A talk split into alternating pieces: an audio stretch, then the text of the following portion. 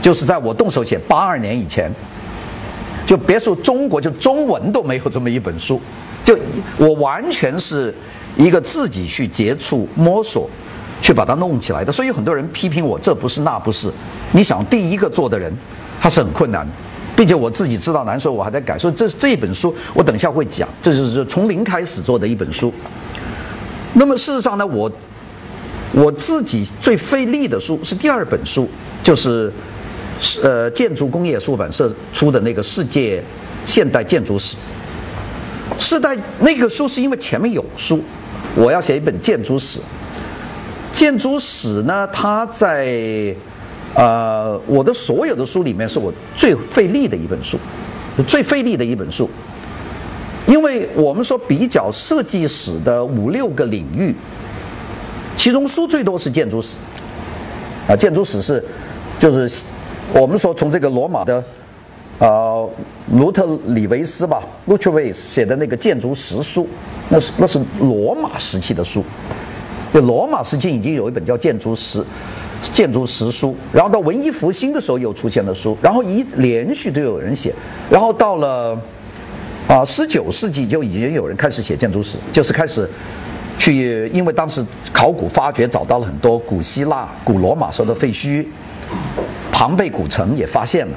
就开始有人去研究这些东西，然后到了二十世纪的上半期，就已经有了一些初具规模的建筑史，然后到第二次世界大战以后，建筑史就很完善。所以这是另外一部分工作。我我等下会讲讲为什么我会动手写这个世界建筑史，因为这个大家说你不是学建筑的，啊，这个你你怎么去写建筑史？但这本书呢，现在呢是变成。现在二版，你们应该买这本书看，就是《世界现代建筑史》二版。一版是有很多错误的，二版上网可以买到，是建筑工业出版社的。这本书呢，有很多人对它有很多的挑剔、非议，甚至有人在网上写了很长的文章去批评它。但这本书的销量和再版以后的销量，对我来说是一个很大的鼓舞。这本书在二零一二年的十一月的再版以前印了二十五次。你很少看见理论书印二十五次，然后二零一三年的元月再版以后又印了六次，但是到现在为止，你看就是一一版是三千本吧，一本一百四十万字的理论书，在这么大一个国家有这么多建筑学院，它居然可以印三十多次，并且往未来走还会继续印下去，就每年大概起码印两版，这就说明了这个书里面有它的一个存在的正确性。你说是一本烂书的话。那可能开头有人买，后面就没人买了。但这本书稳定的销售，所以这是我的书里面销售的最好的第二本书。第一本就是设计史了，设计史印了四十多次，我估计新版以后又要印很多次。所以这些书，当然坊间有很多人说说你稿费都赚得手软了，其实没有那么多。他大家告诉出版社给钱很少，呃，但是如果按照外国人的理解，如果我的一本书再版四十多次的话，那我大概都是千万富翁以上。呃，但是中国不是这样啊，并且盗版的数量很大，是吧？这个大家知道，坊间很多人拿我签名的书，我看都是盗版书，那等于照签不误了。你不能说你是盗版，我不签，那就很多。第三类就是我要面临的这个设计史呢，就是平面设计史。平面设计史是一个非常奇怪的事情，因为中国平面设计很快，啊，并且平面设计呢，它是有一本。就是一锤定音的书，就是 Philip Max 菲利普梅格斯的那本平面设计史，这是美国最好的。那菲利普梅格斯的书一出以后，基本上我们这些人就没法没法再往前推进，因为他写的太好了啊。所以有些人说啊，你那本书就抄菲利普梅格斯的，其实我是拿菲利普梅格斯的构造来写，因为我没法超越他。当时的一个困惑就是，因为国内没有一本像样的平面设计史，但平面设计史的研究呢？它就比建筑史和工业产品设计史的研究的量要小，因为平面设计啊，它是它是就几样东西，一个二维空间，然后有文字，有字体，有插图，有版面风格，你把它摆在一起，这就是平面，是吧？我们叫 graph design，它就基本上是 two dimensional space，然后里里面有几个 content，这个就是 text，是吧？illustration，呃，还有。Typography 有排法，还有 letter fonts，就这几个东西。所以这个东西呢，它反映时代，比方说波普时期啊，美国的这个嬉皮士运动，它在平面上面产生风格啊，就是美国很有名的 retro 啊，里特罗就是复兴风格有反应。但是你说这个东西是不是能够反映一个庞大的文化？它很难。你比方说看文化大革命时候的中国的人民日报。它的版面和文化革命以前的版面它没多大区别，它用的还是同样的字体，对，它没有说因为革命来了我换一种激烈的字体，它不像工业产品，那所有的这个传统的东西、资产阶级东西，它一页当中就没有了。所以平面设计史反而是研究工作量最小的一本书，因为它讲的就是这个海报、那个唱片套，呃，它基本上是一种呃按照一个档案的规则去罗列。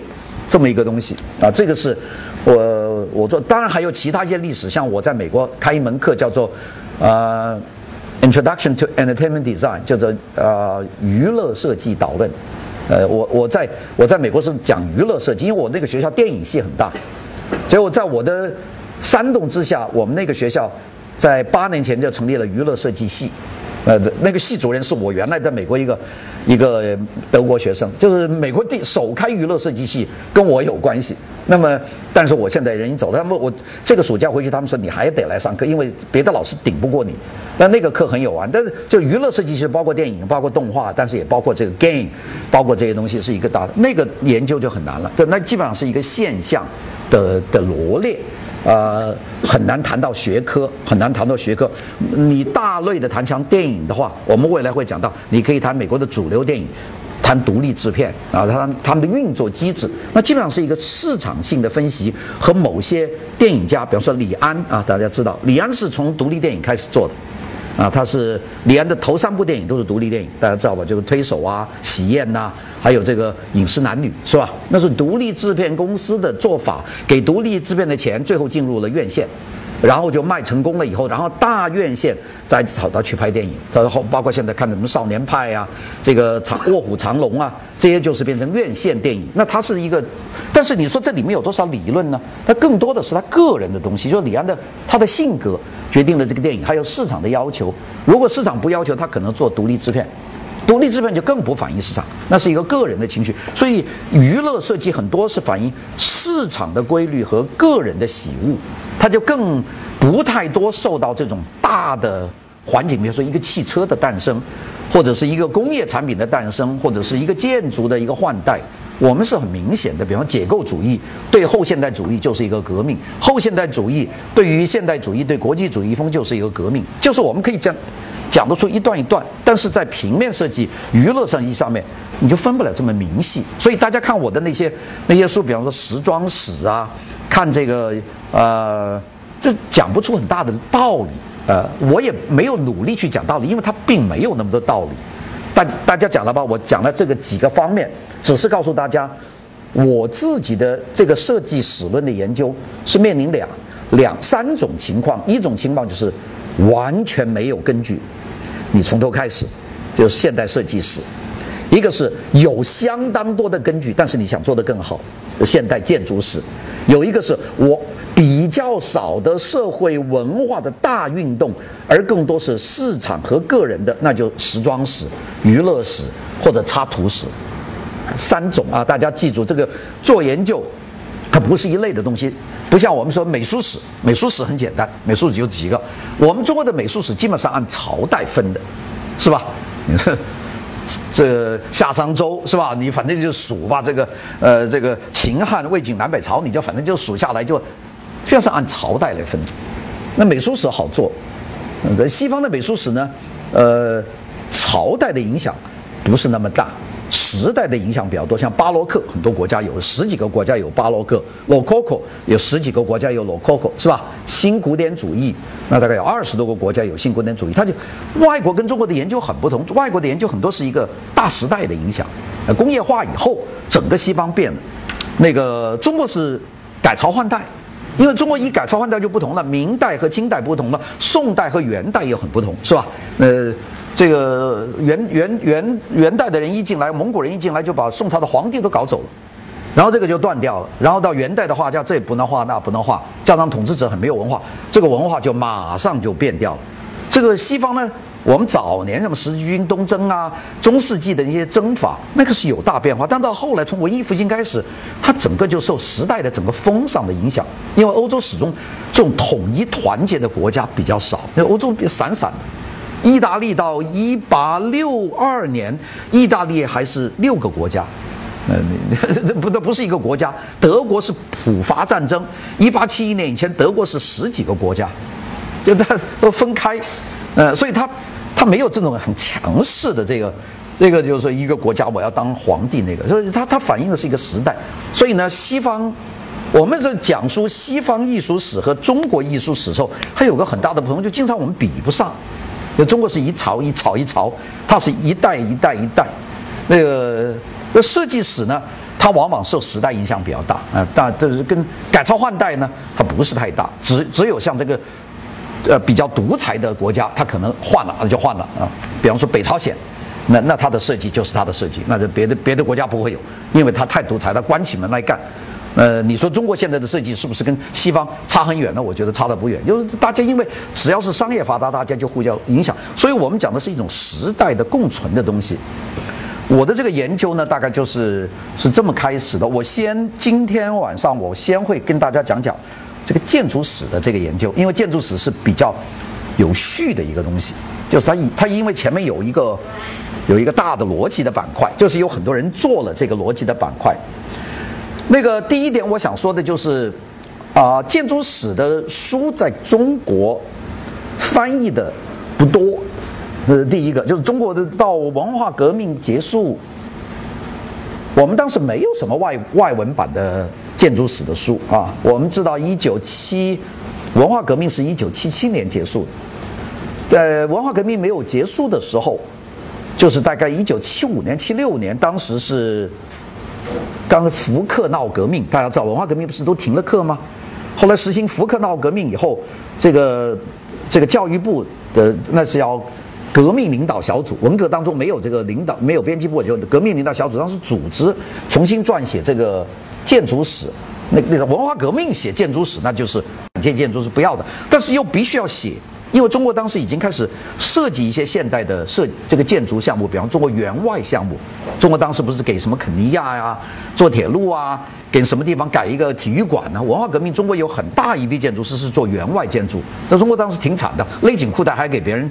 给钱的，那么这对外国东西不了解，到外国一看，哇，东西很多啊。那么七六年左右，大家知道，七六年的唐山地震，毛泽东去世啊，这个大年。七六年以前，他们就开始酝酿，就找了四个院校的建筑史的老师去编一本书。这本书就是现在我们的所有的高等建筑院校的必修的那本书，就叫《世界近现代建筑史》。这本书。严格来说，就是文化革命的书。它出版是七七年、七八年，就文化革命以后出版。它编辑是那个时候，这个书呢就很难有什么观点，因为它是一堆人写的。当然挂了文化革命以后就挂上名字，叫这个同济大学的罗小卫教授啊，呃，他就挂名，因为他是同济做做设计史的。我在一九八四年我在上海。当时，呃，两个人去主持一个全国的，当时不叫设计，当时叫做工艺美术史论研讨班，在上海外港。那当时叫社会主义学院，我讲设计史，就讲这个。罗小卫老师讲建筑史，就我们两个讲，我们在那住了两个礼拜。